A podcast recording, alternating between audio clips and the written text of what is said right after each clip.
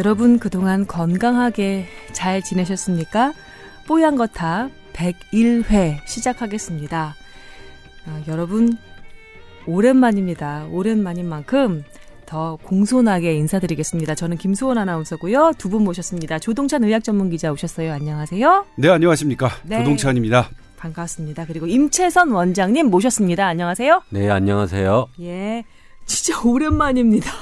네. 이게 얼마 정권이 바뀌었어요. 예, 네. 정권이 바뀌었어요. 그리고 정말 커다란 파도가 하나 저희 그 골룸 음, 그이 성을 거의 한 번 무너뜨렸다 다시 세우게 되는 그런 네, 저희가 있었죠? 솔직히 말씀드리자면 원래 대선 전에 저희가 이 101회 편을 따로 별도로 녹음을, 녹음을 해 놓았습니다. 예. 그런데 그 사이에 너무 큰 일이 발생했기 때문에 그리고 그런 이야기들이 저희 어, 골룸 어, 게시판에 많은 네. 의견을 주셨, 주셨기 때문에 그걸 어, 그대로 모른 척하고 그냥 이전에 녹음했던 걸 방송하는 건 아닌 것 같다는 의견을 어제 어, 긴급하게 회의를 한 끝에 이제 결정을 내려서 어, 다시 101회를 모여서 어, 녹음을 하고 있습니다. 네, 잠깐 정리를 해드리면요.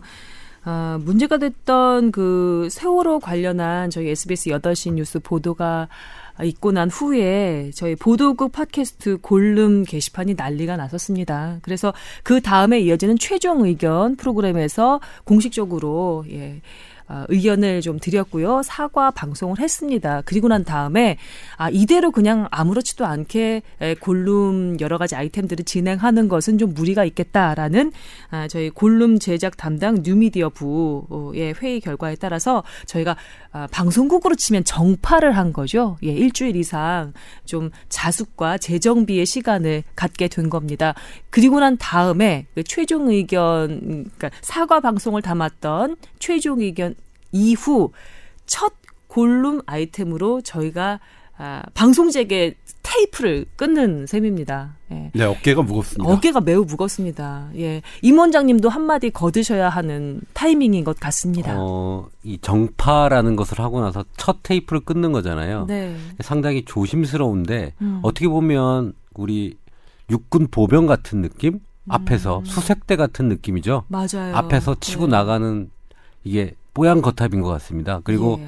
약간의 어, 어려운 부분이 있는데 또 음. 의료다 보니까 음. 조금 포괄적으로 사람을 그렇죠. 감싸는 느낌. 그래서 아마 뭐 위에서 그런 지시가 내려온 건지는 아닌지 모르겠지만 저희는 힐링 방송이에요. 힐링 방송. 음, 힐링을 하고 마리아. 앞으로 치고 나가라는 명을 받고 또 어, 시작하게 됐습니다. 예, 뉴미디어 그 부의 그 거의 책임자라고 할 수 있는 이주형 부장이 바로 제 동기입니다. 예, 이주영 부장, 어, 그 부장과 제가 소통을 했는데요. 부장 왈. 뽀얀 거탑이 킬러 콘텐츠잖아. 너기가 앞서서 좀 바닥을 좀 다져줘야지. 라고 해서. 바닥을 다, 다지라고. 예, 다지면서 가줘야죠. 예. 처음부터 이제 차곡차곡 쌓아 올라가야 하는 그런 또 네.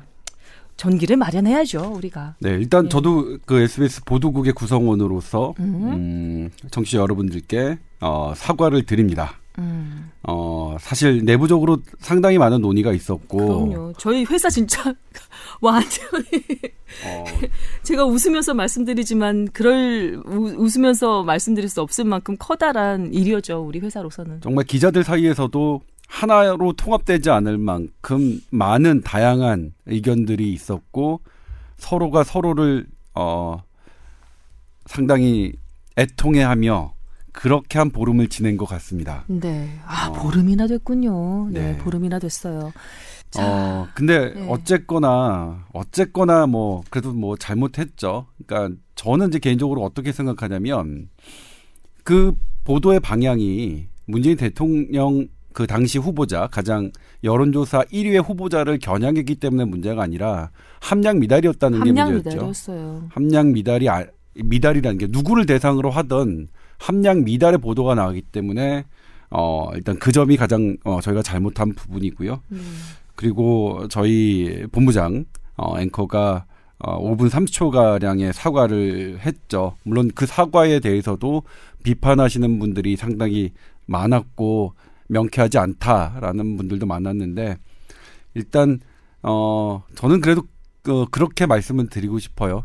사과를 하는 게 낫지. 음. 사과를 하지 않는 그런 분위기가 만들어지는 건더 나쁠 수 있다. 그러니까 어떤 잘못한 사람이 이건 사과하지 않는 게 더 낫겠다라는 분위기는 오히려 안 좋을 수 있, 으니까 많이 여러분들이 생각하시기에 부족하고 미흡하고 하더라도 뭐 그 점 사과를 했다. 우리가 부족하나마 네. 그런 부분을 조금 저희가 어 신경 썼다라는 거 생각해 주시면 좋겠고요. 네. 역시 어 어, 어, 오늘이죠. 오늘 저희가 외부 인사를 초청해서 열흘 동안 진상 조사를 했습니다. 네. 어느 정도였냐면 저희 내부 기사로 예, 보셨을 예, 거예요. 저희 네. 내부 기자들도 이 진상 조사가 어떻게 진행되는지 너무 너무 궁금해했는데 네. 철저하게 비밀 하에 음. 어, 어, 조사가 됐습니다. 음. 그러니까 그들의 어, 그 조사하시는 분들의 그런 공정성과 그다음에 정확성에 누구 하나라도 그 영향을 끼치는 걸 배제하고자 그런 식으로 진행이 됐고 그리고 조사 결과 보신 분들은 알겠지만 다 관련자분들이 다 책임이 있다라고 얘기를 하셨죠. 네, 맞습니다. 물론 어 이렇게 관련자들이 책임이 있다 이렇게 얘기한 게 이미 보도는 나갔는데 그게 무슨 의미가 있느냐라고 말씀하시면 거기에 대해서는 할 말은 없지만 그래도 정말 다행인 건 저는 그 여론조사 결과대로 어 그 선거가 실제 선거가 이루어져서 그건 참 다행이라고 생각해요. 저는 그때 되게 떨리는 마음이었어요. 만약 우리의 보도가 함장 미달의 보도가 정말 이거의 대선의 그런 후보 대통령을 결정하는 그런 것에 변화를 줬다면 음. 정말 이건 사과가 아니라 우리가 우리 자체가 이제 역사의 죄인이 되는 거잖아요. SBS 네. 어, 우리 구성원 그럼요. 자체가 그래서 아 그건 정말 어 다행인데 그럼에도 불구하고 어, 이 부분에 대한 반성은 계속 진행하고 있고 어떻게 제, 가 예. 한 마디만 더 덧붙이자면요. 아, 그 세월호 관련한 보도가 나온 것이 아, 사전 투표가 있기 바로 전날 정도였던 네, 걸로 기억을 전날이죠. 하는데요. 만약에 이게 5월 진짜 투표 전날이나 전전날쯤 그러니까 해명이 제대로 방송을 타지도 않고 그다음에 이 함량 미달의 보도가 오보에 가까웠다는 것을 모든 사람들이 주지하기 바로 이전에 투표일이 있었다면 그래서 이 보도가 투표에 어쩔 수 없이 영향을 줄 수밖에 없는 그런 상황을 에, 우리가 고치지 못 바로잡지 못하고 그냥 넘어갈 수밖에 없었던 시점에 이 보도가 나왔더라면 정말로 큰 일일 뻔했다라는 생각이 들었어요. 그리고 음, 저희가 사과 방송을 여러 차례 하고 지금 저희가 하는 이 예, 지금 바로 이 순간에 저희 세 사람이 여러분께 드리고 있는 이 말씀조차도 사실은 사과 방송의 일환이라고 생각을 합니다. 근데 많은 분들이 어, 미흡하다 미흡하다 하시는 분도 계시긴 해요. 그리고 여전히 의심의 눈초리를 거두지 않고 있긴 하는데 꾸준히 그럼에도 불구하고 계속해서 설명하고 그 설명이 해명이 될 때까지 하는 것이 저희의 자세라고 생각을 하고요. 그리고 그것이 자칫 변명으로 오해받을 소지가 있다는 것조차도 저희가 감수하면서 설명을 계속하는 것이 예, 필요하다고 생각을 합니다. 네, 그러니까 제가 드리고 싶은 말씀은 저희가 무조건 잘못했다. 그리고 앞으로도 계속 사과하겠다 이 부분에 대해서는 음. 어 그리고 이것을 해결하기 위한 방안은 아직 우리가 나오지 않았다. 그러니까 지금 너무 어, 문제가 심각하다는 건 깨달았어요. 진단은 나온 거죠. 음. 어, 어떤 시스템에서 문제가 발생했고 어떤 과정이 잘못됐다는 진단은 나왔는데 이걸 해결하는 과정에 또 상당한 논의가 있고 다양한 의견들이 있고 어 사실은 어떤 점에서는 어 그러니까 막좀 아, 아픈 내용도 있었어요. 그래서 그런 부분 계속 어쨌든 간에 이런 어 과정이 어 저희 SBS 김성준 선배가 이제 얘기했지만 저희 SBS가 커나가는 마지막 성장통이기를 바라는 마음으로 네. 저희 구성원들이 그렇게 어 절체절명의 시기라는 걸 인식하고 지금 일하고 있다라는 말씀드리고 아 그럼에도 불구하고 계속 죄송하다 잘못했다라는 말씀 드리겠습니다. 네. 이게 그 잘못된 부분이 있었잖아요. 근데 그게 대선에 영향을 안 줬잖아요. 결론적으로. 근데 그게 참 국민의식 수준이 높아진 거예요. 최순실 사태뿐만 아니라 네. 이게 언론의 어떤 파워를 가지고 그냥 맹목적인 맹신이 있지 않고 거기에 대한 확인을 다시 한번 하고 사람들이 그걸 가지고 의사결정을 했다는 거거든요. 음. 그래서 제가 볼 때는 어 대한민국 국민으로서 저는 SBS 구성원은 아니잖아요. 솔직하게 네. 제 3자 입장에서는 바, 어, 전 대한민국 전체적으로는 이것도 의미가 있는 일이네라는 느낌을 조금 받고 어 국민 의식 수준이 조금 더 계속 높아지고 있다는 느낌이 또 전 들어요. 음, 네. 음. 이제 팩트 체킹을 전 국민이 하는 시대가 됐어요. 예. 그리고 기자 일하기가 이전보다 훨씬 더 어려워진 세대가, 시대가 된 것도 사실인 것 같습니다. 음. 음. 한 가지 안타까운 건지 이뭐 저도 그 SBS 보도국의 구성원으로서 책, 그러니까 뭐 당사자죠. 비난을 받아야 될 당사자인데 이 보도가 나왔던 이끌었던 그그 그 기자와 이런 데스크들이 사실 제가 되게 좋아하고 존경하는 사람들이라는 게 참 이 역설이에요. 네. 뭐 어떻게 보면 뭐, 어, 그런 분들을 제가 밖에 나가서 비판해야 되고 이런, 이런 상황이니까, 물론 뭐 저는 왜, 저는 저조차도 이제 뭐 비난의 대상이 되는, 비판의 대상이 돼야 되는 당사자긴 하지만, 그런 부분 때문에 여러 가지가 참 많이 속상했던 그런 보름이었죠. 그래도, 어, 뭐, 아무튼 이런 말씀 드리고 싶어서 오늘 다시 이제 녹음을 하자고 한 거고요. 어, 저희는 아휴. 다시 초심으로 돌아가서 음. 겸허한 마음으로 속상하세요? 아, 속상하시면 저 저희 뽀얀 거탑을 들어보십시오. 어. 맞습니다. 힐링 방송, 힐링 아이템 네. 뽀얀 거탑입니다. 여러분의 건강과 보건과 정신 건강까지 책임져 드리는 뽀얀 거탑입니다. 저희 세 사람의 이 만담이 그립다면서 다시 좀 시작해 주셔야 하는 거 아니냐 이렇게 아, 또 고맙게도 글을 올려주시는 분들도 계셨습니다. 또 그런 응원에 힘입어서 저희가 지금 또 방송 새로 시작하는 거 아니겠어요? 만담이라니요. 이 전문가의 의견을 만담이라니요, 지금. 어이구, 죄송합니다. 음. 어이구, 죄송합니다. 네. 그렇습니다. 예. 저희 정서적인 개입 깊게 되어 있는 상담 자부하고 있습니다. 여러분께서 누구보다 더 잘 아실 텐데요. 아, 가장 아, 좀 부드럽게 다시 재개할 수 있는 프로그램으로 선택된 저희 뽀얀 거탑이니만큼 오늘 한번 열심히 한번 달려보도록 하겠습니다. 아, 난 더 하고 싶은 얘기는 많지만 이 정도에서 가름하는 것이 적절할 것 같아요. 예. 네. 제가 그 제작일 부장님도 알고 뭐 본부장님도 알고 왜 그런 일이 나왔는지를 더 설명 해 드리고 싶지만 중언부언이 될 것 같고 여러분께서 뭐 제 생각 궁금하긴 하시겠어요. 그래서 그냥 본론으로 넘어가도록 하겠습니다. 저도 사실 수많은 생각들이 떠올랐어요. 어제 아 어제서부터. 그렇죠. 네. 그런데 아 제가 이제 지하철 타고 오면서 서울대병원에서 여기 오면서 생각했던 게 아니다. 이건 뭐 무조건 잘못했다고 해 음. 말씀드려야겠다. 뭐 그리고 나중에 또 다른 기회가 있을 때 제 머릿속에 있는 생각을 한번 여러분께 이렇게 좀 보여드릴 테니까 어 그거 참 말 되는 것 같다. 어 그럴 것 같다라는 생각 뭐 이렇게 또 해주실 수도 있는 거니까 차후에 한 번 더 기회를 보도록 하겠습니다. 자, 뽀얀거탑 101회입니다. 자, 저희가 참 미안한 게 건강 상담 메일도 안 오더라고요. 없어 없어 안 보내주시는 야, 거예요. 몇 몇 장 없어요 지금. 원래 저희가 잡지책 한 권을 들고 와서 그 중에서 선택을 해서 방송을 했는데 지금은 딱 어, 질문이 적혀 있는 것으로는 한 세 장 정도밖에 안 되는 거, 석 장 정도밖에 안 네, 되는 네, 세 장도 감사하죠. 세 분도 가, 감사하죠. 감사합니다. 감사합니다. 예, 감사합니다. 자, 첫 번째 사연입니다. 아, 이거 저 예전에 한번 기사에서 본 적 있는 것 같은데 역시 이분도 어, 비슷한 궁금증이 생기셨었나 봅니다. 음, 다이어트 뭐 콜라나 사이다, 다이어트 소다 음료 있잖아요. 청량 음료를 마시면 치매와 뇌졸중 발병 위험이 커진다는 뉴스입니다. 아, 저는 이것도 더 궁금한데요. 국내에서 파는 제로 칼로리 탄산 음료도 이쪽에 포함이 되는지 궁금합니다. 어, 관련한 궁금증 어, 해결해 주시기 바랍니다. 라고 적어 주셨습니다. 제가 이거 스토리를 좀 말씀드릴게요. 이 음. 다이어트 코크, 음. 다이어트 뭐 펩시 뭐 이런 거죠.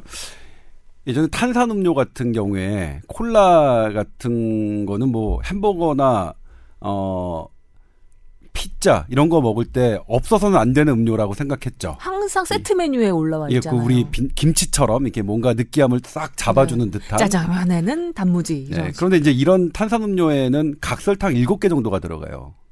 아하. 엄청난 단, 고칼로리의 음료인 거죠. 한 캔에. 예.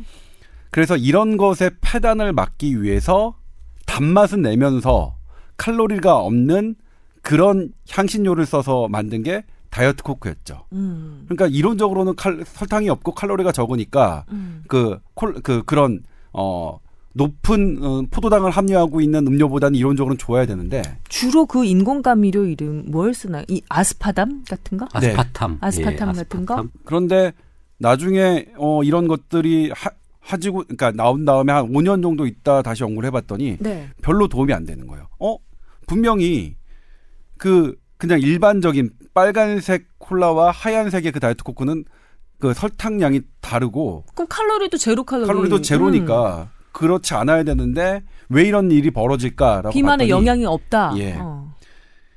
그거 자체만 먹으면 아마 저기 할 거예요. 그러니까 어 다이어트 코크만 마신다면 음. 어 분명히 비만 예방에 도움이 될 텐데 닭설탕 7개는 안 먹은 셈이 되는 거니까. 네. 그렇죠? 이게 단맛에 중독되는 효과가 있는 거예요. 단맛 중독. 네. 거기서 단맛이 있으니까 계속 내 평상 생활에 그러니까 콜라를 먹을 때는 설탕을 안 먹지만 다른 음식을 먹을 때는 그 단맛, 다이어트 코크가 줬던 단맛 때문에 음. 계속해서 어, 단 음식을 찾게 되는 거죠. 아. 그리고 다 혈당이 높다는 거, 단 음식을 많이 먹는다는 것은 비만 위험이 높고요. 네. 비만은 당연히 이제 뇌졸중 위험이 높, 죠 음. 그다음에 혈당이 조금 높게 진행되는 것 자체가 또 뇌졸중과 치매의 원인이 되죠. 뇌 염증 반응을 계속 아. 일으켜서, 예. 그러니까 고혈당을 평생 유지했던 사람은 치매 위험도가 한 네, 두배 정도 높다고 알려져 있죠. 아, 아, 그러니까 다이어트 청량 음료에 함유되어 있던 어떤 성분이 곧바로 치매와 연결되는 것이 아니라 다이어트 코크나 아니면 뭐 이런 그 청량음료에 넣어 있는 그 단맛에 중독되는 것 때문에 단맛 중독이 혈당으로 연결이 되고 혈당이 곧 뇌졸중과 치매의 위험성을 높이는 것까지 연결이 되는 네, 거군요. 그러니까 그 다이어트 코크를 많이 마시는 사람의 식생활 습관이 음. 어, 비만 식생활 습관이 되고 네. 뇌졸중 위험 식생 어, 식생활 습관이 되고 치매 위험 식생활 습관이 된다는 음. 그런 거죠. 단맛 중독 위험하네요. 이 인공감미료 역사를 제가 조금 얘기해 드릴게요. 네. 옛날에 이 인공감미료 종류 중에 사카린 알죠? 사카린. 음. 그러니까 옛날에 2차 세계대전 때 네. 설탕을 그 사탕수수를 재배가 어렵고 그게 유통이 안 되다 보니까 그거 대신에 사카린이라는 인공 감미료가 뉴슈가. 예. 저희 부모님 세대는 사카린을 많이 드셨대요. 네. 그냥 물에서 타서 그냥 먹었대요. 너무 김치 맛있어서. 김치 담을 때도 뭐 사카린 넣고 그랬었어요. 그러다가 지금 사카린 안 쓰죠. 네. 그게 어, 암 발생률이 올라간다고 해서 음. 대대적으로 전 세계적으로 안 쓰게 된 거예요.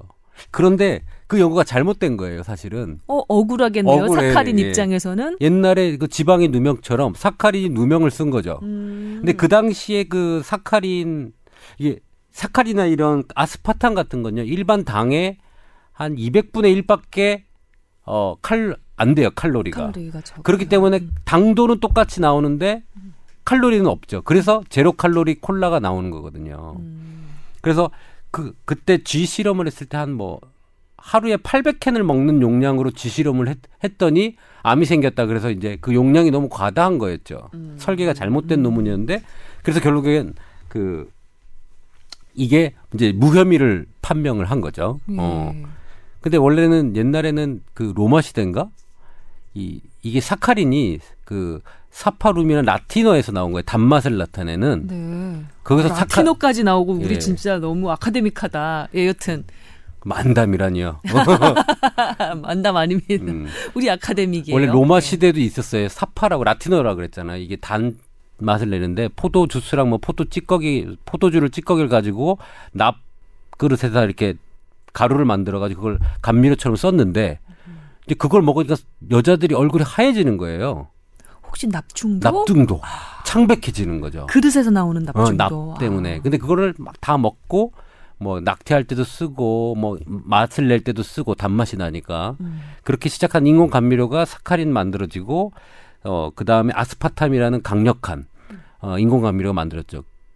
인공감미료 원래 그 아스파탐은 원래 우리 청량음료에서 그 쓰거든요. 네. 거의 90%가 그 아스파탐을 쓰는데. 뭐 제로 칼로리라고 나와 있는 건 거의 다 아스파탐인 예. 거죠. 예. 우리가 사카린이나 아스파탐이나 이게 단점이 뭐냐면 끓는 물에 가면 그 단맛을 잊어버려요. 음. 써요. 어. 그러니까는 우리가 찌개에다가 단맛을 내려고 설탕을 넣잖아요. 백, 백 백종원 아저씨가 설탕 넣잖아요. 그거는 되는데 사카린 넣으면 그게 쓴맛으로 바뀌어서 음식 맛이 나빠져 버려요. 네. 그래서 오. 시원하게 마실 수 있는 음료에 청량 음료에만 사용하게 되는 거죠. 낮은 온도에만 음. 강력한 단맛을 나, 타내게 되는 거죠. 음, 그렇군요. 음. 네. 여기 또 곁들여서 인공 감미료의 역사까지 한번 짚어봤습니다. 여튼 인공 감미료 자체에 어떤 나쁜 그 영향이 있어서 아, 뇌졸중이나 치매까지 연결되는 건 아니라는 말씀. 네, 그거는 네, 이제 오해가 있었는데 네. 임 원장이 지금 지적해 줬던 대로 오해가 있었지만 그런 것들은 풀리고 있어요. 음. 네. 사카린 같은 경우도 2014년에 풀렸죠. 음, 거의 네. 최근에 풀렸죠. 네. 네. 갑자기 MSG도 생각이 나네요. 사람들이 MSG 건강에 나쁜 것처럼 많이들 오해를 했었는데 최근에 나오는 여러 결과에 의하면 MSG가 그렇게까지 인체에 나쁜 것은 아니다. 제가 이제 MSG 같은 경우에도 그 당시 이제 논란이 있었죠. 모 프로그램에서 이제 글루타민산 나트륨. 예. 음. 그거를 안 친 음식이 좋은 식당이고 음. 막 이렇게 하면서 근데 이제 그게 식품업체에서 그렇게 MSG가 나쁜 게 아니다라고 해서 제가 이제 치열하게 네. 취재를 했다 결국 보도를 못했어요. 뭐냐면 MSG가 나쁘다는 것에 대한 연구 결과는 못 찾았어요. 음. 그런데 뭐냐면 그 MSG를 넣은 음식은 맛있잖아요. 음. 그럼 과식하게 더 많이 먹게 되는 그런 식습관 영향을 주는 음. 부분이 있거든요. 그러니까 이게 원리가 맛이 똑같아요. 있어서 과식을 네. 부르는 거예요? 열, 이게 원리가 똑같아요. 그러니까 이 아. 제가 그 이 다이어트 코크의 문제는 음. 어 당시에 미국의 산제이 굽타가 어 미국 CNN에서 5분 동안 방송하는 걸 봤어요. 그래서 제가 우리나라에서는 처음으로 다이어트 코크 어, 어 비만 예방 효과 없다 똑같다라는 보도는 제가 우리나라에서는 제가 처음 했어요. 음. 근데 그거를 막 취재하는 것의 그 원리를 네. 그 MSG에서도 봤어요. 그러니까 그렇구나. 그러니까 그래서 이게 좋다고 해야 되나? 그러니까 그거 자체는 맛을 좋게 하고 음. 우리 몸에 별로 해를 주지 않으니까 네. 나쁘다 할 수 없는데 음식을 많이 먹게 하는 그런 부분이 있다. 맛있는 음식은 어쨌든 더 먹게 되니까요. 그러니까 네. 떡볶이에도 이거 MSG 치고 그런 맛있잖아요. 더 그럼요. 먹게 되긴 하잖아요. 제가 예전에 그 리포터로 다닐 때 리포터로 다닐 때 학교 앞에 떡볶이 뭐 임신한 그 여고 저기 여고생 때 먹었던 떡볶이를 못 잊어서 임신하고 와서 먹는다는 그런 마성의 예, 마법의 그 떡볶이 할머니한테 이제 취재를 갔었는데 나중에 막 하고 난 다음에 뭘 하나를 하얀 가루를 넣어요. 할머니 이거 뭐예요? 그랬더니 찍지 마. 나중에 보니까 미원. 네. 예. 네. 이었는데요. 여튼 넣으면 맛있죠. 근데 그 그 얼개가 똑같다. MSG랑 그 아스파탐, 네. 네. 청량음료랑 얼개가 똑같네요. 그 분자식이나 뭐 구조적으로는 그게 분해가 안 된다고 돼 있어요. 그러니까 화학적으로 음. 단맛은 느끼고 넘어가지만 장에서 분해가 안 되고 그냥 그래서 배출된다. 흡수가 안 되는 거구나. 아, 어, 분해가 음. 안 되기 때문에 문제가 없다라고 얘기를 하는 데도 있고 뭐 논문에서는 그 뭐 내당능 장이라든지 뭐 장의 그 장세균의 그 불균형을 만든다든지 그런 것들이 보고가 되고 있긴 하거든요. 네. 그러니까 흡수는 안 된다. 근데 그런 것들을 유발할 수 있다라고 좀 얘기돼서 사실 좋다 안 좋다 이제 아직 그거에 대한 명확한 데이터는 없어요. 근데 이번 연구로 어 아까 얘기한 뇌졸중과 관련된 아까 식습관의 변화 이런 것들은 지금 어 영향을 주고 있죠. 네. 단맛 중독, 짠맛 중독, 그다음에 감칠맛 중독 모두 다 혀는 즐겁지만 몸 전체의 건강에는 그렇게 예, 득이 되지 않는 그러니까 거잖아요. 이것들이, 해가 되면 해가 예. 됐지. 그러니까 아스파탐 같은 경우에도 뭐 그 결정적으로 이게 뭐 암을 일으키거나 뭐 우리의 당뇨병을 일으킨다는 결정적인 근거가 아직 안 나온 걸로 되어 있어요. 네. 근데 이것도 이제 하는 이유는 그 과식하게 만드는 부분이 이런 음. 이 식습관을 변화시킬 수 있다. 그러니까 네. 그러니까 이것도 이제 하나의 그 제가 좋아하는 원리가 들어가는데 세상에 공짜는 없다. 맞아요. 즐긴 만큼 당한다. 아. 음. 네가 좋아하는 것이 너를 망칠 것이다. 네, 그렇게 되는 뭐 그래도 뭐 저는 1위 1비 하면서 좋은 1위 1비. 예, 언제나 그 적정선을 유지하는 게 그게 중요한 것 같습니다. 뽀얀 거탑 할 때마다 늘 하게 되는 말인 것 같습니다.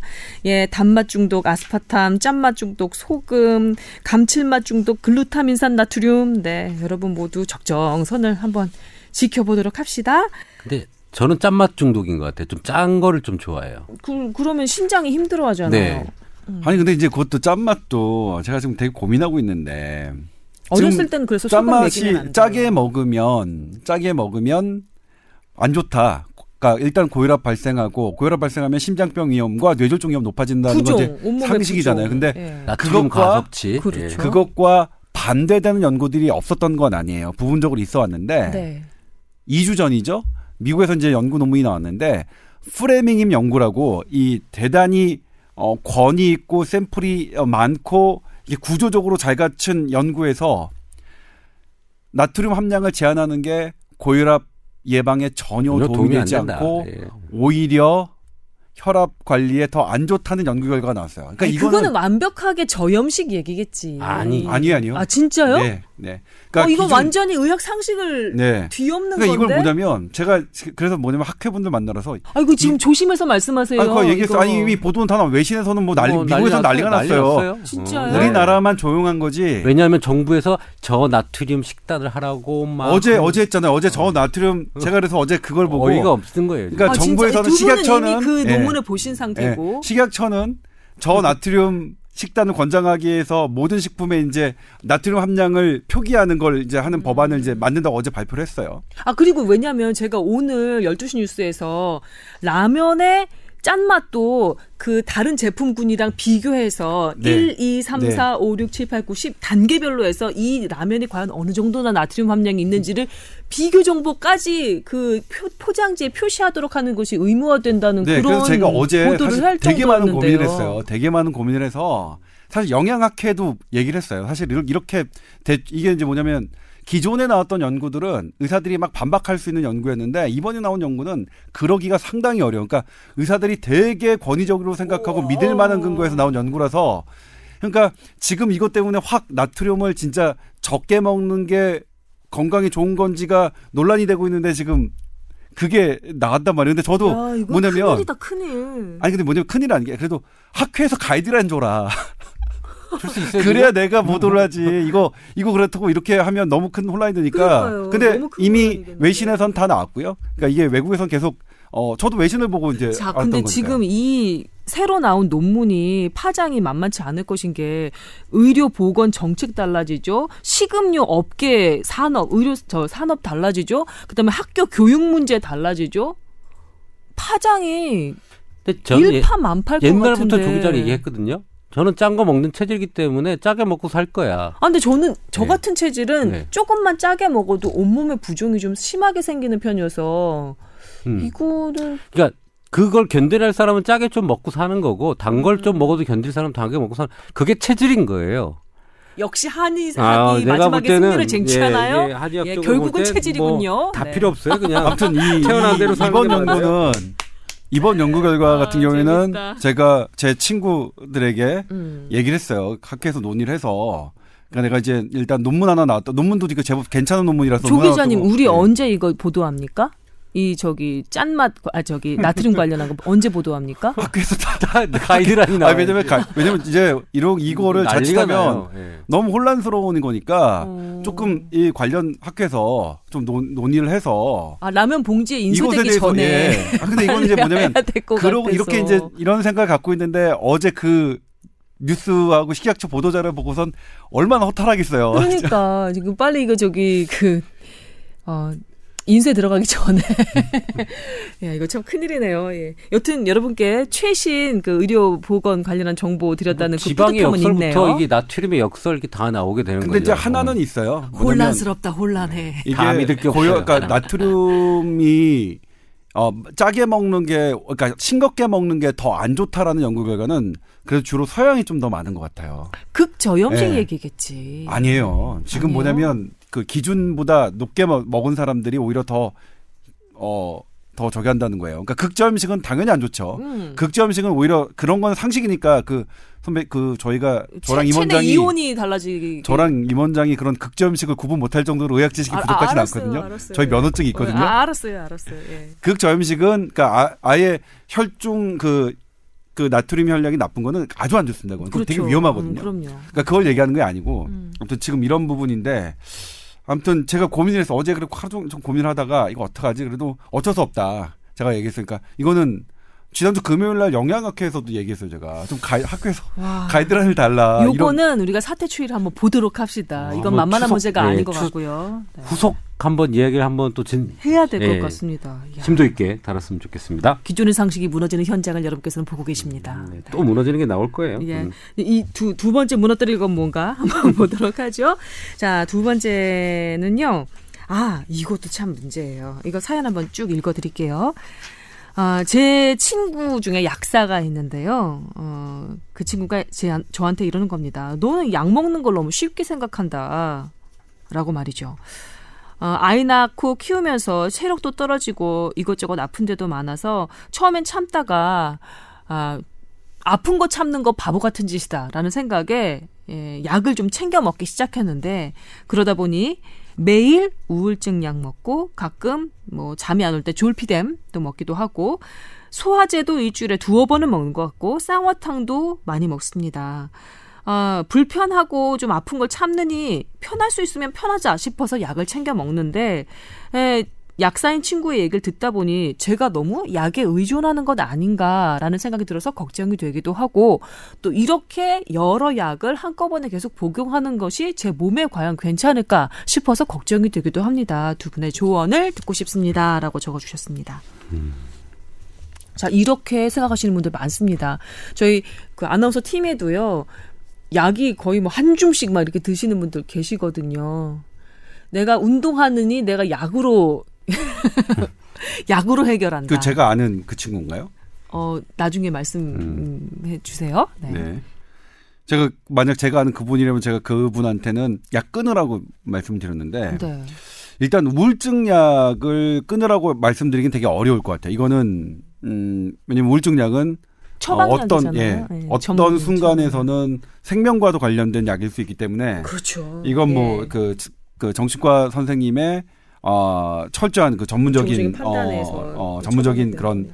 소견에 따라서 약을 먹고 끊고를 결정해야 될 문제인 것 같고요. 네, 그렇죠. 졸피데메 같은 그러니까 수면 유도제죠. 음. 가장 안전한 수면 유도제라고 그 세상에 등장한 졸피뎀에 관해서는 제가 작년에 보도를 한 바도 있고 네. 사실 페이스북 그 SNS 상에서는 이 약을 처방하는 선생님들과 심한 다툼을 했었습니다. 에다가 저희 그것이 알고 싶다해서 여러 차례 그 관련 부작용에 대해서 다룬 적이 또 있습니다. 제가 보도를 먼저 했고요. 예, 그걸 받은 이제, 거죠. 예. 그것이 아니 근데 물론 해서. 하다 보니까 취재를 하다 보니까 음. 저는 이제 수면 시리즈를 하면서 그러면 수면제까지도 해보자고 취재를 했는데 취재하는 과정에서 이제 아 같이 겹치는구나를 그럼요. 뭐 네. 알게 되는데 예전에는 되게 안전한 약이라고 생각했습니다. 뭐 지금도 여러 수면제 중에 가장 안전한 수면제라고 할 수 있습니다. 그런데 예전처럼 100% 안전하다 아니라는 거죠. 네. 예. 예전에는 이 그 졸피뎀 수면 유도제 유도하는 것에서만 역할을 끝내기 때문에 그 의존성이 없다라고 여겨졌는데 지금은 그렇지 않습니다. 여러 의존성이 나타나는 연구 결과들이 많고요. 그다음에 이제 제일 문제가 어, 이 약을 먹었을 때 기억하지 못하는 행, 상태에서 나의 행동이 이상 행동이 나타나는 그런 부작용들이 보고되고 있고 네. 그리고 제가 이제 이거를 어 선생님들과 조금 의견이 달랐던 게 선생님들은 그거는 아니다. 그, 그 논문이 잘못됐다. 이렇게 말씀하시는데 이게 미국 FDA가 그, 그 승인한 이 약의 설명서에도 나와 있는 부작용입니다. 그러니까 제약회사마저도 이 졸피뎀을 생산하는 제약회사도 인정한 부작용이라는 거죠.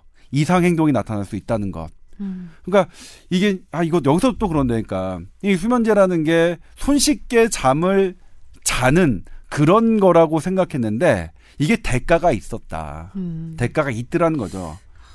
그러니까 잠은 저는 이제 뭐냐면 이 졸피뎀을 어 그냥 이렇게 막그 어, 쉽게 생각해서는 안 되는 것 같아요.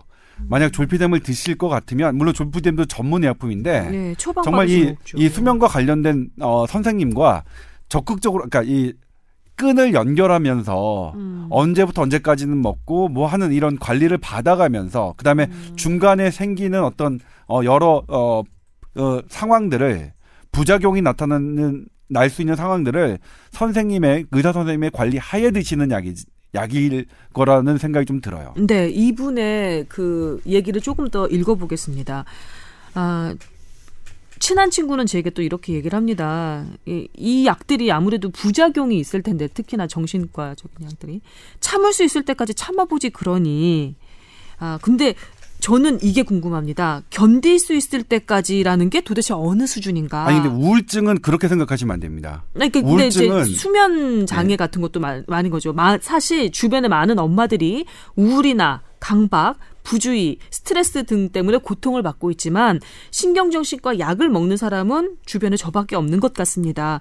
제가 참을성이 없는 걸까요? 너무 약에 의존적인 걸까요? 이렇게 걱정스러워 하셨어요.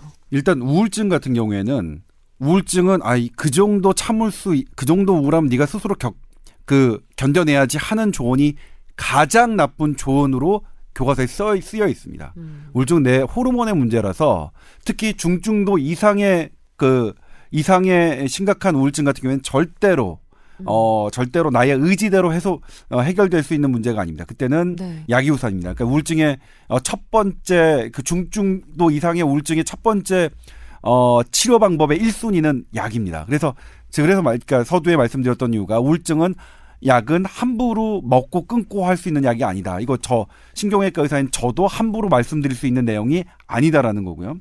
그다음에 수면제 같은 경우에는 그렇죠. 이게 사실 정도에 따라서 어느 정도까지 참고 마느냐 하는 부분을 결정하는 건 대단히 어렵습니다. 음. 사실 이게 수면 문제가 아니라 경기 있잖아요. 경기. 경기 같은 경우에도 언제까지 참고 참을 것이냐 관찰할 것이냐 아니면 언제부터 약을 처방할 것이고 그다음에 약을 처방했으면 언제 끊을 것이냐 이거 대단히 어렵습니다. 이게 우리 교과서에 어떻게 쓰여 있냐면 네. 약을 끊는 시기는 어떻게 결정하느냐 경험 많은 의사가 판단하는 게 좋다 이렇게 쓰여 있어요. 그러니까 이게 되게 똑부러지게 어떤 이렇게 말할 수 있는 건 아니거든요. 음, 역시 그러니까 이 수면의 문제는 더한 거겠죠. 네. 예? 근데 사실 이게 잠에 대해서 잠 그러니까 불면증에 대해서 사실 묘안이 있는 건 아닙니다만 음. 그러니까 묘안이 있어서 그럼 이렇게 이렇게 이렇게 하십시오라고 그냥 딱 부러지고 말씀드리면 되게 좋겠지만 그런 말씀은 죄송스럽게도 드릴 무언가를 저희가 갖고 있지 않고 음. 다만 이렇게 쉽게 접근한 수면제, 수면 유도제는 음. 이게 쉬운 게 아니더라. 나중에 대가가 따르더라는 아. 말씀은 어, 그 정도는 드릴 수 있는. 예. 뭐, 호흡법이든지 아니면 그 운동을 해보라든지 아니면 카페인을 줄여보라든지 이런 식의 조언은 이미 들으셨고 이미 실천하고 계시겠지요. 그렇죠. 수면 이거는. 위생에 관한 것은 뭐 아시겠죠. 인터넷 찾아보면 어떻게 하면 음. 잠잘 되는 환경이 되는지 네. 그리고 잠자는 시간보다 일어나는 시간이 더 중요하고 일어나는 시간이 중요하다. 네. 그리고 어 그 잠잘 때의 그런 어, 어 조명, 그러니까, 음. 그러니까 상당히 어두워야 되는 게 중요하고 그다음에 자기 전에 오히려 찬, 찬 거보다는 몸을 따뜻하게 한다는 이런 것들은 알고 계시고 그다음에 호흡법 명상 그러니까 음. 미국 수면학회에서도 권장하는 그런 복식호흡이죠. 복식호흡의 원리는 그러니까 의학적 원리는 하나입니다. 그러니까 춤을 아니 숨을 천천히 쉬게 합니다. 숨 횟수가 적어 적어지면 우리 혈중 이산화탄소 농도가 증가하거든요. 음. 혈중 이산화탄소 가 높으면 우리 잠을 드는 잠을 자게 하는 메커니즘을 발동시킵니다 뇌에서. 음. 그래서 그런 부분은 효과가 있어요. 분명히 차분하게 숨을 쉬는 것. 몸이 이완되는 효과도 좀 있지 네. 않나요? 근데 그럼에도 불구하고 이제 불면증 환자분들은 막 안 되잖아요. 근데 음. 이게 이제 지금은 어떻게 판단하면 잠이라는 것도 내가 건강해야 잘 자진다는 거예요. 아. 그러니까 단번에 되는 게 아니죠. 그러니까 내가 건강해야 피, 피로감이 없어지는 사람들은 것처럼. 사람들은 흔히 네. 거꾸로 생각하거든요. 잠을 잘 자야 건강해지지라고 생각하는데 사실은 그것이 그것도 맞는 거, 말이지만 예, 그렇죠. 건강해야 몸 상태가 잘 돌아가고 순환이 잘 되고 있어야 잠도 잘 오는군요. 네, 맞습니다. 어. 저거는 그 원칙 가장 중에 자기가 안 좋은 부분을 빨리 고쳐야 되는데 보통 저희 한테 보는 환자들 보면 수면도 수면도 안 좋고 뭐 음. 뭐 전신도 아프고 소화도 안 되고 그. 뭐 예. 코도 막히고 뭐 환자들이 모든 걸도 막 간지럽고 네, 뭐다 안 좋다고 얘기를 하고 한약이나 그러니까 병원에서 치료를 다 받았는데 네. 다안 되는 사람들도 있어요. 음. 일부는 뭐 좋아져도 다시 오는데 저희는 절대 수면 관련된 약을 쓰지 않아요. 한약제도 그런 약제가 있어요. 안심시켜주고 어, 잠을 자게 하는 약제도 있는데 그런 걸 하나도 쓰지 않고 네네. 다른 걸 치료하며 선생님 수면이 좋아집니다. 라고 하는 환자가 너무 많아요. 어... 사실 제가 이제 통증 환자죠. 네. 팔 아픈 사람을 팔을 고쳐주면 수면이 좋아졌어요. 라고 하는 사람도 많아요. 음. 근데 참 재밌는 건 저는 이제 통증 치료를 할 때 여기에도 이제 팔에 대한 기술도 해요. 음. 그런데 전신 컨디션 에 대해서도 기술을 하거든요. 네. 도대체 팔과 전신 컨디션 차이를 보는 두 가지 차트가 있어요. 저는 병원 차트는 이제 뭐 이렇게 외과적인 차트가 되고 네. 한방 차트는 좀 내과적인 차트예요. 제가 아. 두 개가 나는데 네. 참 희한하게 이, 이쪽에 불편한 거 허리가 좋아지면 네. 잠도 좋아지고 소화도 좋아지고 음. 전혀 이걸 치료하지 않았거든요. 음. 어. 왠지 모르게 막 설득돼요. 그리고 이 내과적인 걸 치료하면 네. 외과적으로 허리 아프는 게 또 나아요. 내과를 치료하면 외과적으로 한 일부분 다친 것도 치료가 되는 거예요? 다친 게 아니라 허리 아픈 게 좋아. 왜? 아 통증이. 네, 소화 안 되는 걸 치료했는데 네. 허리 아픈 게 좋아져요. 선생님 허리도 좋아져요. 이거는 뭐냐면 네. 이 내부적인 사이클이 외부적으로 영향도 주고 외부적인 게 지금 내부적으로 영향을 준다. 이 인체를 자꾸 분리하면 분리할수록 미궁에 빠질 거예요. 음. 어, 근데 아까 얘기한 대로 말이다. 가장 네. 수면도 복잡하게 연결돼 있는 이 수면을 음. 딸랑 호흡 딸랑 약 이걸로 해결 절대 안 될 거라고 저는 확실합니다. 네. 음. 우리 사연 주신 분은 전체적인 몸 컨디션을 끌어올려서 건강하게 만드는 것도 신경을 써 주셔야 될 것 같네요. 예. 그래야 잠 문제, 우울의 문제도 해결이 점차 되실 것 같습니다. 아, 여러 가지 통찰을 주는 시간이었던 것 같아요. 맞아. 중요한 얘기예요. 뭐 예. 중요한 얘기죠. 예. 음. 우리는 이미 그거에 대해서 우리는 많은 커뮤니케이션을 하고 있거든요. 뽀얀 네, 가족들은 예, 아니 이 뽀얀 가족분들도 네. 어 그래 수면이 이런 얘기가 상당한 그 뭐랄까 고품격 이야기입니다. 저는 그래서 이제 왜냐면 제가 지금 수면에 네, 네. 관한 책을 쓰고 있거든요. 음. 그래서 꿈, 아 꿈도 재밌더라고요. 아. 아 그래서 이제 뇌신경 전문의가 꿈 얘기를 쓴다고요? 뭐 다 뇌에 관한 일이니까. 그러니까 일단 꿈도 뇌, 뇌, 뇌적으로 바라보는 거고, 네. 이제 수면 같은 경우에도 이제 하는 건데, 그래서 이제 우리 예전에 다시 이제 공부하다 보니까 그 본과 1학년 생리학 때 배웠던 것 같아요. 잠이 드는 메커니즘. 그래서 음. 이제 그 당시에는 이제 이해를 못했어요. 여러 가지 이제 막뭐그그 신경 회로들 그다음에 뭐 이온의 변화들 이런 것들을 다시 보고 아 근데 다시 제가 이제 느꼈던 게 이제 바로 드리는 말씀이 이거예요. 그러니까 잠은 건강한 상태에서 그러니까 잠에 분명한 회로가 있는데 음. 그 회로는 건강한 상태에서 발동을 하지 예? 이게 뭐가 안 좋은 상태에서 계속 방해를 받기 때문에 안 되는 거죠. 어, 나한 가지 질문, 임 원장님한테 특히 드리는 네. 질문인데요. 사실 잠이라는 게 유사 죽음이잖아요. 잠깐 죽여놓고 그 사이에 어, 몸의 기능을 정상화하고 뇌의 기능도 뭐 버릴 거 무의식적으로 이렇게 좀 버리고 이런 식으로 정상화하게 만드는 일종의 치유 단계라고 저는 기억 저기 이해를 하고 있었거든요. 네네. 그래서 피곤하면 잠이 더 오는 거고 어디 아파 있으면 빨리 쉬라고 해서 누워서 억지로라도 잠을 재우려고 하는 거잖아요. 그런데 그렇게 해야 몸 기능이 저절로 돌아가는 그 자연스러운 순환일 것 같은데 지금 두 분한테서 듣는 얘기는 약간 상식을 좀 뒤집는 얘기인 거예요. 건강해야 잠이 온다는 거거든요. 저희가 알고 있는 건 건강을 위해서 약간 좀 컨디션이 떨어졌을 때 오히려 더 잠이 필요하고 그래서 더 잠을 좀 잘 오게 만드는 게 우리 몸의 자연스러운 흐름일 것 같은데 사실은 그게 아니란 얘기잖아요. 두 분의 얘기를 지금 종합을 해보면 아니 그 사고 방식 틀린 거예요. 어, 그래요? 자꾸 잠과 네. 그 건강을 잠이 먼저냐 뭐가 먼저냐고 하는 게 아니라요. 그게 음. 다 하나라니까요. 음. 그렇죠. 그러니까 아. 지금 뭐냐면 그러니까 피곤하면 잠이 오잖아요. 네. 그런데 정말로 너무 피곤하면 잠이 안 와요. 아, 이게 어떤 의미냐면 나 또 이해할 그러니까 수 없이 설득됐네. 이 피곤함을 통해서 잠을 유발할 수 있는 그 건강한 시스템이 내, 내 안에 있어야 아. 피곤하면 잠을 잘 수 있는 거예요. 아, 그래, 그래. 그게 맞아요. 무너져서 어. 정말로 피곤한 상태, 상태면 잠을 못 자는 거죠. 하, 같이 있는 거예요. 그러니까 이 잠에 잠이 일어나는 기존의 시스템이 음. 붕괴되느냐 붕괴되지 않느냐의 문제고 음. 그 잠이 일어나는 시스템은 건강해야 그게 살아 있는 거죠. 그게 살아 있으면 피곤하면 잠을 자게 하는 그 기전이 발동하는 거죠. 아. 그게 무너지면 잠을 못 자는 거예요. 알아들었어요. 어, 생방송을 엄청나게 좀 빡세게 하고 난 다음에 집에 들어가서는 몸은 정말 천근만근이고 이렇게 누워도 힘들고 저렇게 누워도 힘들고 빨리 좀 잠이 들었으면 좋겠는데 절대로 잠이 안 오는 그런 순간들이 있거든요. 그게 내 몸 컨디션이 너무나 떨어진 나머지 잠이 오게 되는 기전조차 제대로 돌아가지 않았다는 그렇죠. 얘기잖아요, 예. 지금. 예. 적당히 피곤하고 적당히 힘들어야 잠도 잘 수 있는 거군요. 그렇죠. 그 예. 수준을 넘어가면 잠 오는 그렇죠. 기전마저 제대로 예. 작동을 하지 않는 거. 그럼 우리 사연 주신 분은 지금 몸 상태가 이게 음, 그러니까 어디서부터 끊어야 되네요. 되느냐 하면 네. 근데 이제 건강하지 않은 상태에서 어 갑자기 잠을 잘 그러니까 불면증 환자들은 보통 저도 이제 불면증 알았을 때 몇 달 알았습니다. 몇 달. 어? 조 기자님도 불면증 예, 알았었어요? 한몇 년 전에 그랬었어요. 아, 정말 저 그래서 제가 아니 임, 임 원장님 안 고쳐 주시고 뭐 하셨어요? 음 그러게요. 그때는 그 얘기 별로 안 했던 것 같은데. 안 친했구나 둘이. 아니, 그때는 그 아, 임 원장이 바빴죠. 아, 뭐 이렇게 뭐 아, 여 네. 사업하고 뭐 이러 하시 네, 이렇게 그러셨구나. 뭐 대외적인 활동 하시느라고 네, 넘어가고요. 네, 워낙 네. 바쁘신 분이니까. 네.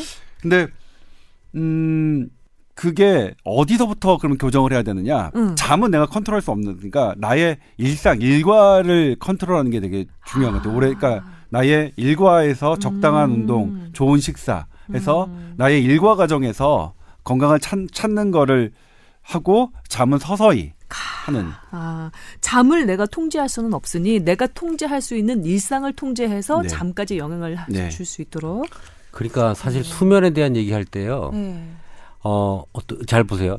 밥을 조금 먹고 약간 포만감 있을 때 잠이 오죠. 음. 먹는 것도 관계 있죠. 네. 자, 아까 신경 전달 물질 이런 거 전해지라고 관계를 있으면 콩팥하고도 관련이 있죠. 음. 아까 뭐 호흡과 산소 뭐 이산화탄소 양 호흡과도 관련 있죠. 예. 네. 심장 온도 따뜻해야 잠이 오죠. 음. 네. 그다음 순환이 잘 돼야 좋으니까 뭐 따뜻한 물에 목욕한다 그러죠. 네.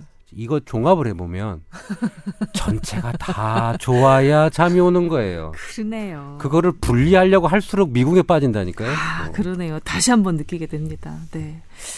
아, 오늘 내용 잠만 잘 자기는 어렵다는 거죠. 그러니까 아, 잠만, 잠만 잘 자기는 어렵습니다. 그러니까 잠만 잘 자는 사람은 건강한 사람이에요. 음. 귀만 닿으면 잠든다는 사람들 예, 세상에서 제일 부러워. 예, 건강한 사람이에요. 예. 그러니까 만약 그 수면무호흡증 환자가 아니라면 이, 이, 그런 분들이 아니라면 예. 네. 자, 두 번째 사연까지 저희가 소개를 해드렸습니다. 자, 사연 하나가 더 있는데, 아, 두 분 어떻게 오늘의 주제로 넘어갈까요? 예, 아니면. 주제로 넘어가야 되는 시간 예, 시간이 좀꽤 예. 지났죠? 자, 저희 주소 알려드리겠습니다. 진짜 주소 알려드리는 것도 정말 오랜만이네요. T-O-W-E-R, 타워, sbs.co.kr입니다. 타워 골뱅이 sbs.co.kr입니다. 저희 관심 거두지 마시고요. 너무 미워하지 마시고요. 힘드실 때, 아프실 때, 주변에 좀 힘들어하는 사람 있을 때, 병 때문에 고통스러워하는 사람 있을 때 저희에게 상담 메일 주시기 바랍니다. 가장 아, 정성 들여서 그리고 가장 최신 의학 정보로 상담해드리고 있습니다. 저희가 자부합니다. 예. 여러분의 힐링 방송 뽀얀 가족과 함께하고 있는 뽀얀 거탑입니다. 많이 많이 보내주세요. 마치 대본이 있는 것처럼 너무 잘하지 않습니까 지금? 와, 뭐 음. 방언이 터진 것 그게 같아요. 방언 네. 터진 것처럼 하죠. 예, 오랜만에 만나가지고 저희가 up돼가지고. 예. 자, 수면 아까 모든 장기와 모든 게 다 통한다 그랬잖아요. 음. 그래서 인체는 하나예요. 분리하지 마십시오. 네. 뽀얀 가족 여러분 그리고 조기자 저 다 하나입니다. 우리는 하나예요. 뭐야? 나도 거기 손가락 하나 얹어야지. 네. 숟가락 우리 하나 다 하나입니다. 어, 최 작가 지금 뭐야? 그래서 김 김실 어 김실 PD 저렇게 막어 비웃고 예. 노래를 해도 아무도 예 호응도 없고 듣는 사람도 없고 그러니까 예, 오늘의 주제로 지금 우리가 그 못하는 노래까지 호응할 그런 분위기는 아니에요. 오늘의 지금. 주제로 좀 넘어가면 안 돼요? 네, 네 알겠습니다. 넘어갈게요. 오늘의 주제로 넘어갈게요.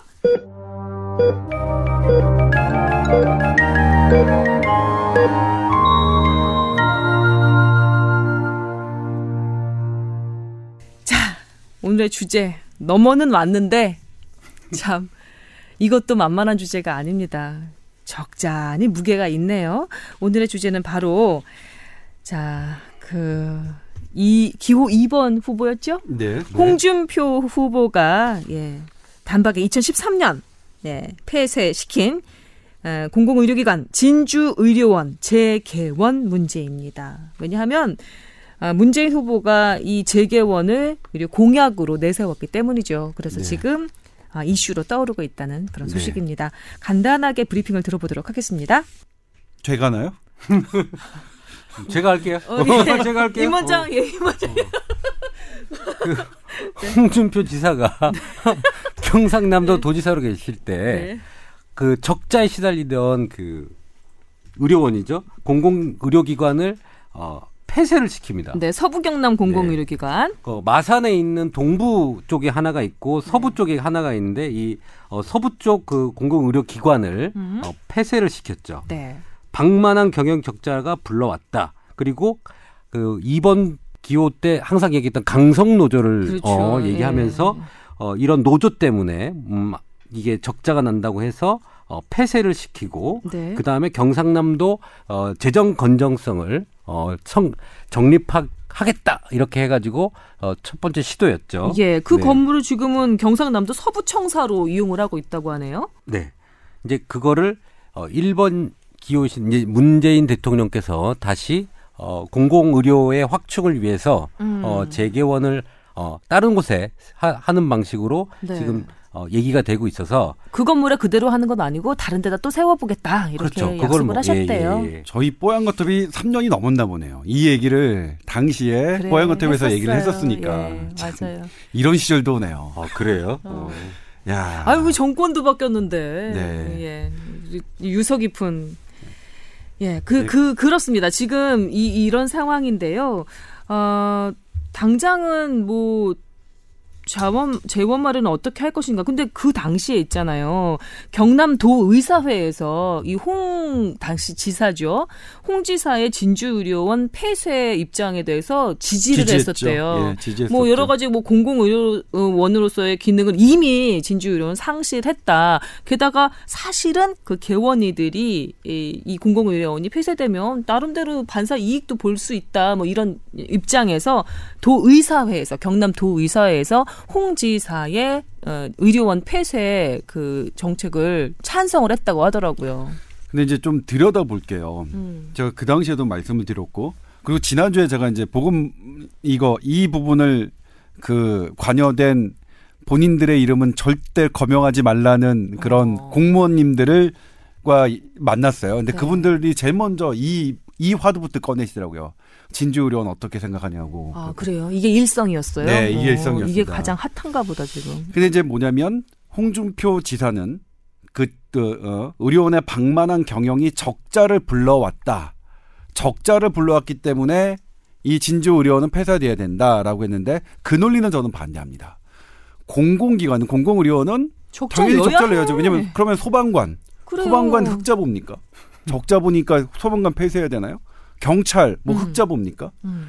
공공이라는 것은 우리의 세금을 내서 다른 사람이 하기 싫어하는 일을 하게끔 하는 게 공공기관이죠. 그렇습니다. 그러니까 적자를 이유로 공공의료기관을 폐쇄한다는 논리는 음. 대단히 위험한 발상입니다. 맞습니다. 그런데 하나 이제 이 진주의료원에서 들여다볼게. 그러면 진주의료원은 음. 세금을 써서 국민의 세금을 써서 해야만 하는 공공성의 이바지를 했느냐. 를 살펴봐야 될 음, 그렇죠. 근데 이거는 진주 의료원만의 문제는 아닙니다. 지금 우리나라 대부분의 공공 의료원이 갖고 있는 문제입니다. 음. 그러니까 예전에는 병원이 있는 것만으로도 공공성이 있었습니다. 음. 왜냐면 다른 왜냐면 병원이 진주에 없으니까 부산에 가거나 대구에 가거나 음. 대전에 가야 돼서 진주에 있는 것만으로도 공공성이 확립됐는데 음. 지금은 그 진주의원 근처에도 11개인가요, 당시? 11개의 의, 원이 있었습니다. 음. 그러니까 있는 것 자체만으로는 공공성이 확립되지 않죠. 그런데 뭐냐면 이 진주의원은 그 당시에 이 민간 의원과 경쟁하기 위해서 스타 의사를 영입했습니다. 진주의료원에서? 네. 어. 억대 연봉을 주고요. 그러니까 어 그 이상하죠. 이걸 과연 공공성이라고 할 수 있느냐. 그러니까 그 문제가 남아 있었던 거죠. 진주의료원의 그이 우리에게 던진 화두는 음. 어 일단 두 가지죠. 공공성을 적자로 판단해서는 안 되죠. 네. 그 동계성으로 판단하면 안 되고 음. 그게 만약 정말로 어이뭐 100억을 적자가 났는데 그게 진짜로 진주 시민의 아주 삶의 quality를 높였다면 아주 잘 쓴 세금 100억이 되는 거죠. 그 음. 적자가. 근데 그게 정말 제대로 쓰여졌느냐 아니냐를 판단해야 될 때 그 부분에서 진주 의료원이 내놓을 수 있는 그런 성과가 부족했던 건 또 사실입니다. 하도 적자 적자 타령을 하고 공격을 받으니까 진주 의료원 측에서 그럼 어떻게 자구책이라도 한번 생각해봐 안 되겠는데요. 그러면 스타 의사라도 하나 모, 모셔올까요? 이런 식으로 엉뚱한 해결책을 내세웠을 수도 있겠네 그 당시. 그런데 에, 당시 그 콩준표 지사가 폐지 결정을 내려게 했던 그 강성 노조 관련한 사안들은 사실관계가 약간 좀 호도된 그런 그렇죠. 있네요. 저뭐 강성 노조의 문제는 아니죠. 그분들의 월급이 뭐 네. 뭐 지나치게 뭐 민간 기업보다 높거나 그렇게 하지 않았으니까 노조 예. 문제가 아니라는데 다만 진주의료원 지부 그 노조에 따르면 이 사람들이 폐업 뭐 하 저 폐업 전에 뭐 파업을 뭐 줄기차게 하고 뭐 그랬다고 하지만 에, 2013년 폐쇄 전까지 1999년에 단 한 차례 파업을 했었고 또 6년 동안 직원들의 임금을 동결해 왔고 7, 8개월째 임금 체불도 이 사람들이 감당을 그러니까 해왔다 이렇게 도 주장을 하고 전에도 있거든요. 그 제가 음. 그때 취재를 했을 때도 이렇게 그 노조 거기에 하는 노조원들이 아주 높은 급여를 받거나 그런 정황은 전혀 없었어요. 그러니까 그러니까. 과도하게 그분들의 월급이 많아서 이게 된 건 아니 아닌 거는 뭐 당시에도 확인이 됐었던 거고 네. 다만 이제 역할의 문제인데 일단 이게 대선 그러니까 대통령의 공약이기 때문에 그 음. 그분들도 진주 의원이 다시 재개원 될 것으로 생각을 하고 있어요. 뭐 음. 뭐 대통령의 뜻이니까. 네. 근데 그러다 다시 개원한다면 어떻게 다시 개원해야 될 것이냐의 문제가 남아 있는 거죠. 음. 그러니까 저는 이제 어, 지난번에도 얘기했지만 그리고 제 의견뿐만 아니라 여기에 이제 관련된 사람들의 의견이 음. 공공의료원 다시 개원할 거면 음. 예전처럼 민간 의료원이 하는 것과 똑같은 진료를 해서 음. 민간 의료원과 경쟁을 통해서 어, 적자를 안 보는 거로 만들 거면 의미가 없죠. 아하. 이미 거기에 견방이 많으니까. 그 공공의료원이 새로 생긴다면 그 재개원하는 공공의료원의 성격 자체를 이전과는 좀 다르게 설정을 해야죠. 할 필요가 있다. 그래서 공공성 지금 현재 시점에서 2017년 현재 시점에서 공공의료가 원이 추구해야 되는 공공성에 대해서 생각해 봐야 되는 거죠. 음, 그렇군요. 근데 뭐 지금 전 제가 보기엔 많아요. 산부인과 뭐 이렇게 되게 어, 지방에는 그렇죠. 없잖아요. 네. 그래서 분만하는 산부인과 그러니까 민간 영역에서 수요와 시장 어, 어, 그 법칙에 따라서 부족한 그런 것들을 찾아서 네. 어, 적자가 나더라도 그러니까 손익 계산 그거 따지지 않고 그런 부분 들을 뭐 이렇게 좀 응축해서 만드는 그러니까 음. 공공병원의 하나의 2017년에 모델로서 네. 만약 탄생한다면 진주의료원이 그렇게 탄생했으면 좋겠다는 생각을 해봤어요. 예, 노인 건강에 좀 특화가 되고 감염병 취약 지역이고 응급의료 취약 지역이고 분만 취약 지역으로 그 선부 경남 지역에 꼽힌다고 하더라고요. 그러니까 이런 관련한 문제들을 가장 마지노선에서 해결할 수 있는 그런 성격을 좀 담아서 재개원이 됐으면 하는 그런 그리고 이제 있네요. 또이 이 공공의료가 나왔으니까 문제인데 많이 나오는데 지금 뭐냐면 일선에서는 보건소의 기능 기능을 두고도 너무 많은 이제 이 논란이 있습니다. 보건소에서 이제 사실 구민 그러니까 음. 보건소는 지자체 소관인데 구민들의 이제 복지 그러니까 보건의료 복지를 향상시켜 주기 위한 목적으로 예방 접종을 막 하고 있죠. 음. 그런데 그러다 보니까 이 예방 접종을 하는 1차 의원들은 일단 그게 타격이 되고 음. 그리고 1차 의원들 했던 기능하고 겹쳐요. 그러네요.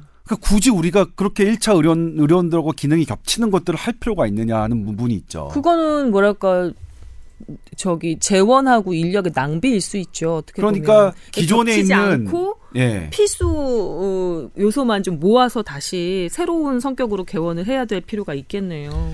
예, 그래서 지금 뭐냐면 입지도 문제일 것 같아요. 어디에 두느냐도 좀 문제일 것 네, 같아요. 그렇죠. 그러니까 이게 기존에 있는 1차 의료원, 2차 의료원의 어떤 그 모듈레이터 역할을 하거나 음. 아니면 거기에 빈틈들을 이렇게 딱 어, 하는 그 하소연 창구로서의 공공의료원이라는 게 있어야 되는데 음. 지금은 점점 점점 겹치는 거 있거든요. 음, 그리고 음. 이건 학문적으로 기능이 너무 겹치다. 공공성이 그렇게 겹치면은 공공성이 아니죠. 그래서 진주 의료원을 다시 살릴 살릴 것 같으면 음. 이 부분에 대한 그 저기 어그 진정성 있는 고민, 공공성에 대한 현대적 의미에서로서의 고민을 한 다음에 진정한 아. 공공의료원의 초, 그러니까 최초의 모델로 탄생하기를 바라는 거죠.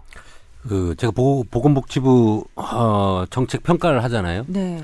여러 가지 평가 중에 이제 지역별로 이런 데이터들이 다 있어요. 음. 외상 환자 비 외상 환자 사망 비율, 네, 네. 만성 환자 사망 비율, 음, 그다음에 분만 음. 유아 사망 비율, 영아 사망 비율에 대한 데이터들이 다 있거든요. 네. 그러면 사실 이 진주 의료원이 어떤 병원이 돼야 될지에 대해서는 음. 그런 지역적인 그 결과물을 가지고 음. 여기에 합당한 네. 형태의 병원을 채워야 되며 음. 그게 단순히 돈은 보는 보는 목적이 아니라 음. 취약 부분에 대해서 면밀하게 커버할 수 있고 이 지역과 거리까지 포함한 네. 그런 체계 네트워크 형태로 해서 한번 제대로 만, 차라리 만들어봤으면 하는 게 생각이에요. 음. 그 취약하다라고 하는 수치를 가지고 네. 그리고 이 만약에 이 노조분들이 이제 일을 복귀하게 된다고 하시면 음. 이 취약했던 그 수치를 올려야죠. 이 병원 관계자들은 음. 그게 달성 목표가 되는 거지 수익이 목표가 그렇죠. 아닙니다. 그렇군요. 예. 그렇죠. 뭐 적자에서 정확한, 정확한 지적이었어요. 포인트 예. 포인트. 적자에서 흑자로 전환해라가 요구 조건이 아니라 음. 그동안 미비했던 점들을 당신들이 카바를 어, 새로 만약에 개원한다면 카바를 해야 한다는 게 이게 목적이 돼야 되는 거겠죠. 네. 그렇죠. 어, 적, 적절한 포인트였던 것 같은데요. 그렇습니다. 뭐라, 뭐랄까 좀 배부른 느낌 안 드세요? 포만감 같은 거 안 드세요? 짧은 시간에 잘 정리가 됐죠, 우리. 사실 이게 제 정책에 전혀 관심이 없었거든요. 음. 아 근데 지금 그 보건복지부에서 그렇죠. 한 담당을 하고 이게 계시잖아요. 뭐 지금 4년째 지금 이 관련된 거 여러 가지 뭐 자금도 제가 한 뭐 몇백억씩 쌓인해요. 근데 그 은근한 자랑을. 예. 네. 근데 그걸 듣다 보니까 네. 어, 아 이렇게 해야 됐으면 좋겠다라는 이제 생기는 건데 음. 그런 자리를 가게끔 한 건 조기자예요. 음. 네. 조 기자가 음. 가서 일하라고. 그래서 바닥부터 다져서 올라간 일해라, 거예요. 예. 인간. 휘딱. 나도 임원장이 시킨 저도 임원장이 시킨 일 많이 해요. 음. 아니에요. 뭐 알아봐라, 뭐 알아봐라, 뭐 해라, 뭐 해라. 아니, 최수진 사태 선순환 너... 좋네. 예, 시너지 좋네요. 조, 뭘 네. 조사해 와라. 뭐 네. 이건 누구랑 관계된 사람 그러면 뭐두 분 모여서 만담만 하려고 그랬어? 일하는 거죠. 예. 아. 일하는 겁니다. 일해란 인간. 알겠죠? 자, 어떻게 잘 좀 정리가 된 것 같은데요. 음, 아 오늘 시간도 많이 지났습니다. 예, 얘기가 좀 밀도 있게 진행이 된 것 같아서 나름대로 흐뭇하고요. 그리고 다시 뵙게 돼요. 저희 뽀얀 가족 여러분께 다시 한번 반갑고 또 고맙다는 말씀 드리고 싶습니다. 다음 주에 찾아뵐 때는 더 풍성한 사연과 함께 오고 싶은 바람이 있으니까 예, 여러분 그동안 미뤄놨던 어, 댓글, 사연 기다리고 있습니다. 많이 많이 보내주시기 바랍니다. 마지막으로 한 말씀씩 좀 남기시고 저희 마무리 할까요? 음. 먼저 임 원장님부터. 어, 뽀얀 가족 여러분. 네. 우리는 하나. 예, 좋습니다. 그리고요. 네. 어, 꾸준한 관심, 그 다음에, 어, 이번, 이번에 저희에게 갖고 계신 미움도 좀 나눠서 꾸준히 미워해 주신다면 어, 그러길 부탁드리겠습니다. 그리고 들어주시고요. 예, 저희 그 불면 관련한 얘기 있었잖아요. 우리 오늘 얘기 중에 이 팟캐스트 뽀얀 거탑을 듣고 이렇게 자면 그렇게 잠이 잘 와. 그 제가 말씀드렸잖아요. 중반 이후부터 잠이 솔솔 예. 와요. 이게 지루한가 봐요. 참잘 알아요. 두 분 더 앞으로 어. 가일층 노력해 주시고요. 예. 그래서 그 저도 그 생각들 이거 어떻게 해야 되지? 그러니까 제가 그러니까 딱 그러니까 처음에는 이제 들으려고 했는데 스르르 잠이 들어서 어디까지 들었는지를 그 모르겠고 끄든 살을 그다음에는 끄든 살을 그 다음에는 이제 뭐냐면 잠이 안 올 때 딱 들으면 여, 여지없이 그냥 예, 여러분 이거 포인트입니다. 이거 기억해 주시기 바랍니다. 자, 저는 예, 저희 셋은 다음 주에 여러분 또 건강한 모습으로 다시 찾아뵙도록 하겠습니다. 감사합니다. 고맙습니다. 감사합니다.